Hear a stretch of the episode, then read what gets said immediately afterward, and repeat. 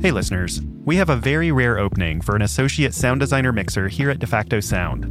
That's my sound design studio and the studio behind 20,000 Hertz. To learn more, visit jobs.defactosound.com. This application window closes on May 22nd. Now, onto the show.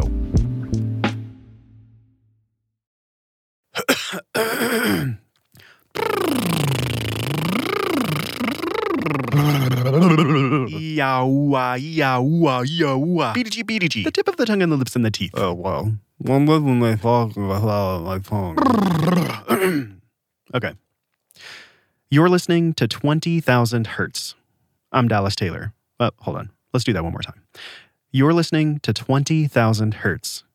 I'm Dallas Taylor. There we go.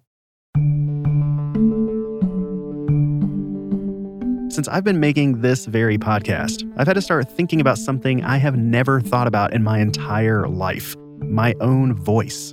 Every episode tells the story of people who study and design the way our world sounds. But getting really meta here, it's my voice communicating these stories. And it's super weird, and I hate my voice just as much as you do. And it's not like I've ever considered myself a vocalist of any sort. But there was this one time last winter where I completely lost my voice, but I had to record an episode. I had no idea what to do. So, as you do, I posed the question to Twitter asking for advice and was completely blown away when one of my childhood heroes responded. And we were recording. This is Harry Shearer. You might not know his name, but you've definitely heard him. He was a cast member on Saturday Night Live, he was Derek Smalls in the movie Spinal Tap, and he's the voice of many characters on The Simpsons. Oakley dokley. I said steamed hams. That's what I call hamburgers. Is it wrong to cheat in order to win a million dollar bet? Yes, sir. Is it wrong if I cheat? No, sir. In addition to acting and voice acting, he's also been on the radio for decades. Well, that's where I started. That's where I've had a foothold for coming on 35 years now as a so called grown up. So I've probably been more of a regular presence on radio than any other medium. So, this is someone who knows how to use his voice. And after he responded to my tweet with a recipe for a throat soothing drink, I figured why not take this moment and set up an interview and see what else I could learn from a voice master. There's a world of effects you can create with the voice and with these tools that we have that can both spellbind a listener and take a listener into a world of imagination that visual kind of overwhelms and wipes out. And you can spend literally millions of dollars of CGI work trying to create an effect that the listener's imagination can create very easily just with a sound and a few words. All we need is our voice to tell a story, and sound can elevate that to another level. But there are so many nuances that make our voice engaging. This can take years to master, and our voice is very fragile, so it's incredibly important to find ways to protect it. My wife is a singer, and her dad was an opera singer, and she taught me his warm ups. The most tired my voice gets is doing what we're doing right now, talking in some version of my actual voice. So I always warm up before that, certainly if I'm going to do Simpsons or stuff for my radio show. She just, you know, taught me that's the essential thing is to warm up. And it's about a 10 minute routine. And then uh, she also taught me, I think, what I suggested to you, which is apple cider vinegar, honey, and hot water. And then someone else added, and I sometimes will do this as well, some garlic and uh, lemon juice to the preceding ingredients. Are there certain voices that are more difficult or strenuous? Oh, yeah. Oh, yeah.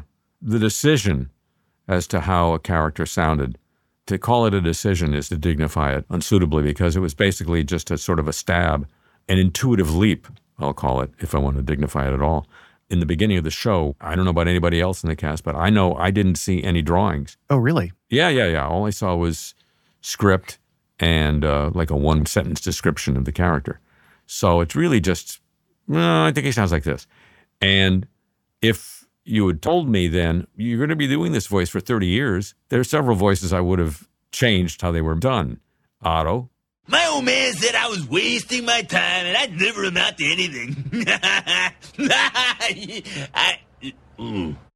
Even more particularly, a character that they mercifully finally killed off Dr. Marvin Monroe, who sometimes reappears magically from the dead on a Halloween show. If you had been paying attention, perhaps you would have noticed that your family sees you as a rather stern authority figure, an ogre, if you will. Marvin Monroe was designed to be as grating as humanly possible. He was a family counselor who was supposed to, you know, have a benevolent kind of reassuring bedside manner. But I think it was written into the description that he had just this horrible voice that was grating and totally went against the grain of the effect he was supposed to have on people. So that's what I did. But I mean, it was not good on the cords. And Otto, I will say this we do that at the end of every session.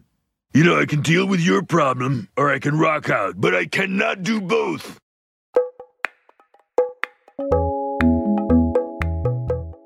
Establishing a warm up routine and having a concoction to clean out your pipes are great first steps to vocal health.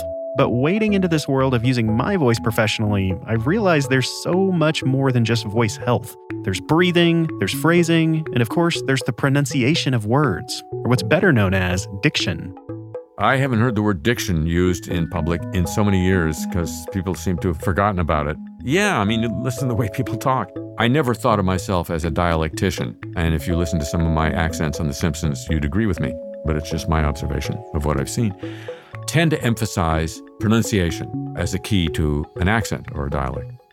When doing an accent, Harry says it's actually inflection that can make it believable instead of the diction.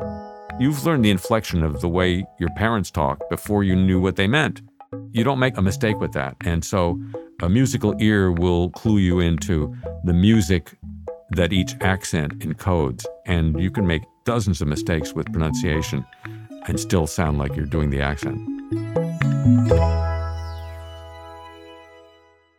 I'm going to be totally honest. It's hard to use your voice to its full potential, and it's something we're all born with, but it's also something we rarely think about. And zooming out a little, that's true about sound in general. Sound often takes a backseat to the other senses, even though it can really shape our experiences. If you're doing a film, sound is the guy at the bottom of the food chain. The actors have been called to the set, lights have been set, and you hear this all the time. Oh, waiting on sound. it's the last guy who has to sort of finally gets his two cents in, and it's, oh, this isn't right. I got to fix something. Oh, waiting on sound. Harry says he made a low budget film about 20 years ago, and his understanding of sound is what made it possible. When you're working low budget, you really have to be inventive with everything. But I learned you can almost trick people into thinking they saw something if you use sound correctly and combined with a couple other things. So, effects that you just can't afford to do, you can almost be sure that people will think they've seen that effect in your film if you use sound properly with, as I say, a couple other treatments. Through sound alone, you can trick the mind into thinking it saw something, and Harry says that makes sound a subversive effect. It's so powerful in all sorts of ways in mood, coloring how you perceive something. And this is a golden age, as far as I'm concerned, in terms of what is now being made available in terms of tools to play with sound. Sound is powerful, and we're all born with this little built in sound box. This whole podcasting experience got me thinking that I need to learn how to use this tool better. So I went searching for someone who could help. That and some pretty embarrassing sounds coming from my voice. After the break.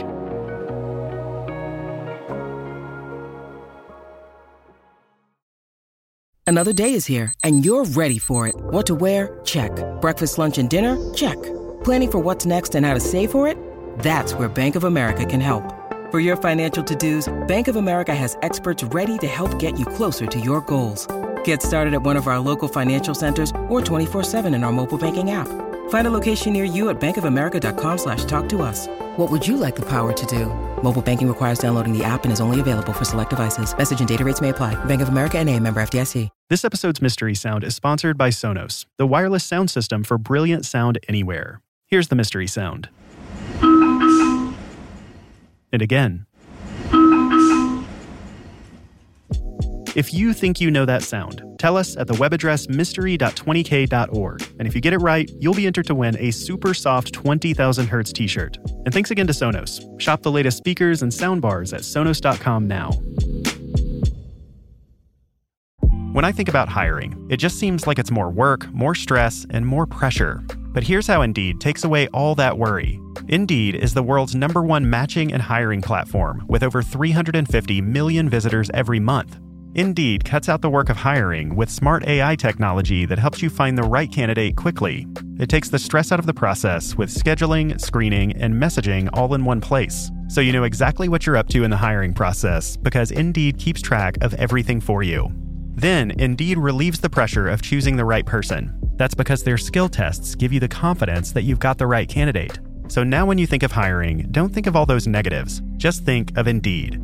To try Indeed for yourself with a $75 sponsored job credit to get your jobs more visibility, visit Indeed.com slash Hertz. Just go to Indeed.com slash Hertz right now and support our show by saying you heard about Indeed on this podcast. Indeed.com slash Hertz. Terms and conditions apply. Need to hire? You need Indeed.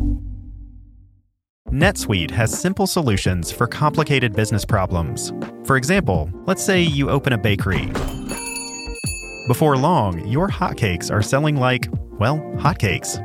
But you keep running out of ingredients. No problem, because not only can NetSuite automate your purchasing so you're never out of stock, but it can also check that your staff have the right training to make those hotcakes to perfection. Hmm. NetSuite can even handle online orders so your hotcakes can really take off. Having one system handling all of this saves both time and money. And if there's two things we all want more of, it's time and money. Okay, so three things if you include hotcakes. That's probably why more than 37,000 businesses have already signed up for NetSuite by Oracle. By popular demand, NetSuite has extended its one-of-a-kind flexible financing program for a few more weeks. Head to netsuite.com slash 20k now to take advantage of this offer. That's netsuite.com slash 20k. netsuite.com slash 20k.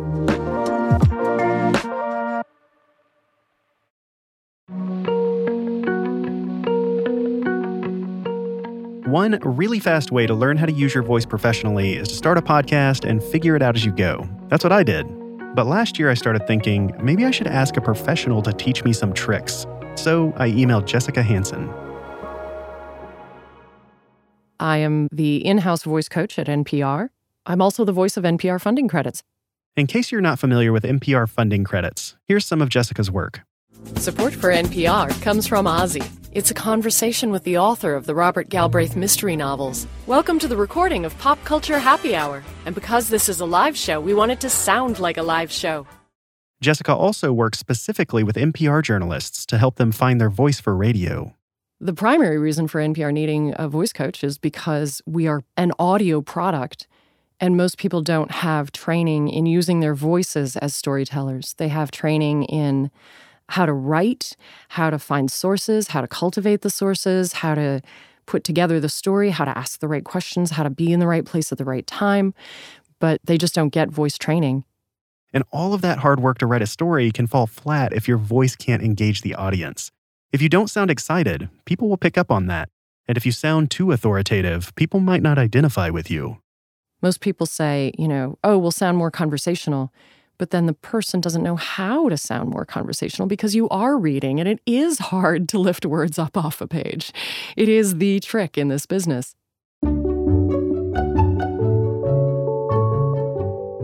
So, how do you start? Breathe. Uh, gosh, breathing solves almost every problem.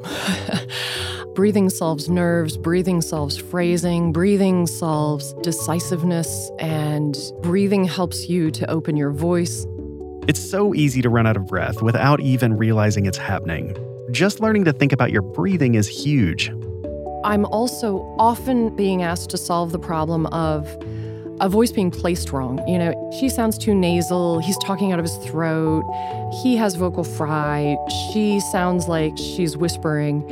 And so I solve a lot of resonance problems, helping people to put their voices forward in their faces so that they're resonating and they're not speaking out of the backs of their throats, and that they feel like they're using their whole voices and sounding like a whole person that's present and not just sort of part of a voice.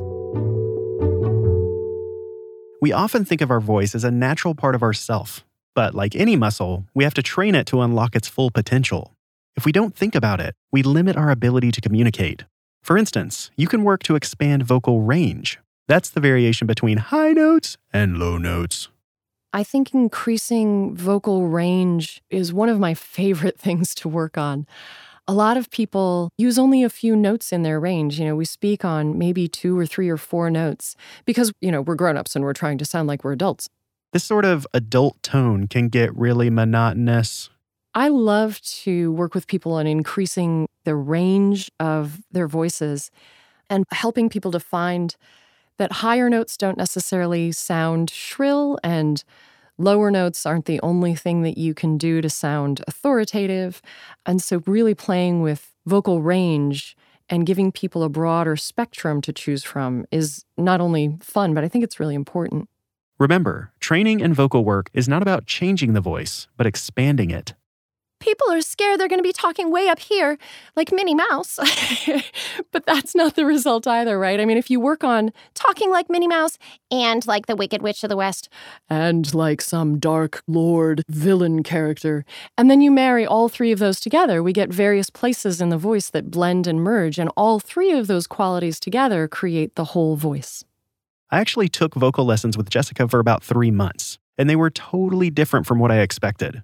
Instead of singing scales or trying to hit certain notes, she had me do all kinds of weird stuff, like lay totally flat on my back at NPR making cat noises and weird grunts. I would also do things like singing twists where I spin my whole body and just sing, just go, oh. things like lip trills,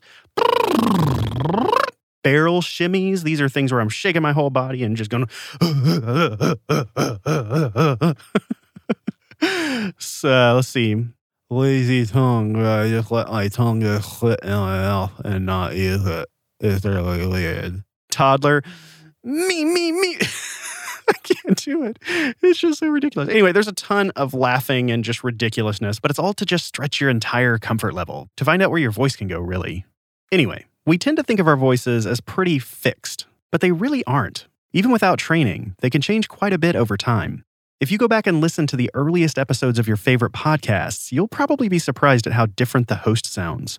I'm not going to play anyone else's show, but I can play mine. The first episode of 20,000 Hertz really wasn't that long ago. It was late 2016. And still, I can hear a huge difference in my voice. It is horribly cringy for me. Anyway, very reluctantly, here's me from the first episode of 20,000 Hertz. Apple launched Siri in 2011 with the iPhone 4S. As the first interactive automated personal assistant, Siri changed what people thought their phones could do. She changed what they thought technology could do. And she became an important part of the way that people interact with their phones. It's always weird to hear your own voice recorded, but hearing an old version is even weirder. I sound weird and unhappy, and it really sounds like I just got pulled out of bed at 4 o'clock in the morning and someone put a microphone in front of my face.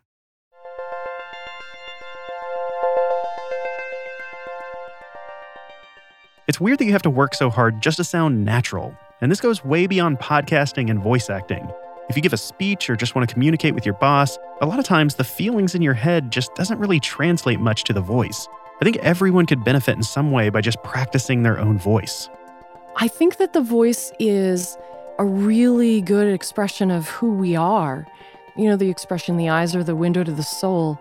I think it's true of the voice as well every voice is unique. Every person has his or her own unique sound. And no matter how much training you give it, it's still an expression of that person's inner self. Jessica says when you train your voice, you gain a wider range of expression.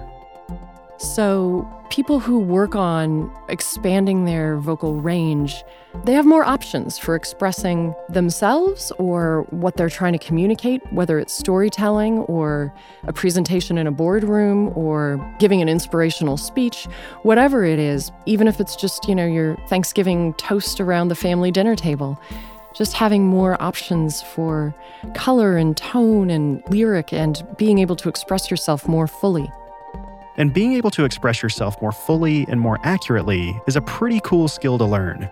I think it's important for professional voice users to remember that the most important thing is to make a connection with your listener.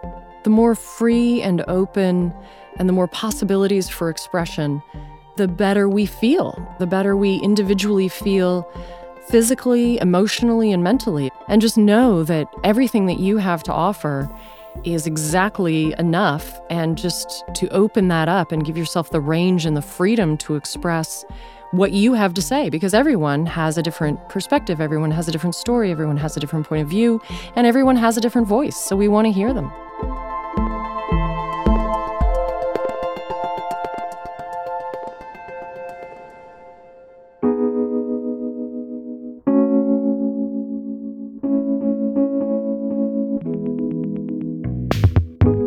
Twenty Thousand Hertz is produced out of the studios of DeFacto Sound, a sound design team dedicated to making television, film, and games sound incredible. Find out more at defactosound.com. This episode was written and produced by Phil Corbett. And me, Dallas Taylor. With help from Sam Sneebly. It was sound edited by Soren Bejan.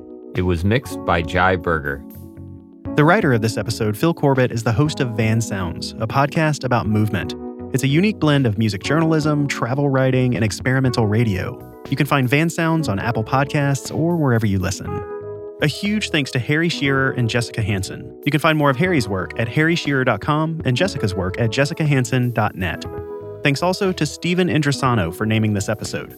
Finally, if you have a friend or a loved one that's an actor or someone who has a podcast or anyone who uses their voice professionally, even if it's in a meeting or just at work, be sure to take a moment to share this episode. We are 100% independent, so the only way people will know about us is if you tell them. So whether it's this episode or any of your other favorite episodes, be sure to tell your friends.